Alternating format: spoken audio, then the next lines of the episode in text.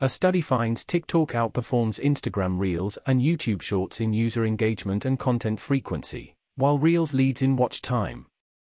Three platforms dominate short form video content TikTok, Instagram Reels, and YouTube Shorts. A recent study conducted by Social Insider dives into the performance stats of these platforms, analyzing key metrics to determine which comes out on top. In this article, we'll examine these key insights. TikTok holds the crown for the most engagement. Comments pour in twice as much on TikTok as on Instagram Reels and YouTube Shorts. Brands post twice as much content on TikTok as on Instagram Reels and YouTube Shorts. Instagram Reels leads the highest watch rate, while YouTube Shorts lags. Each platform's algorithm plays a role in how content performs.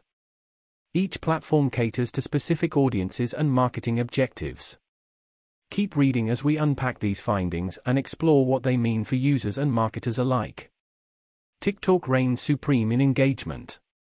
TikTok, widely recognized as the forerunner of the short form video trend, claims the engagement rate crown.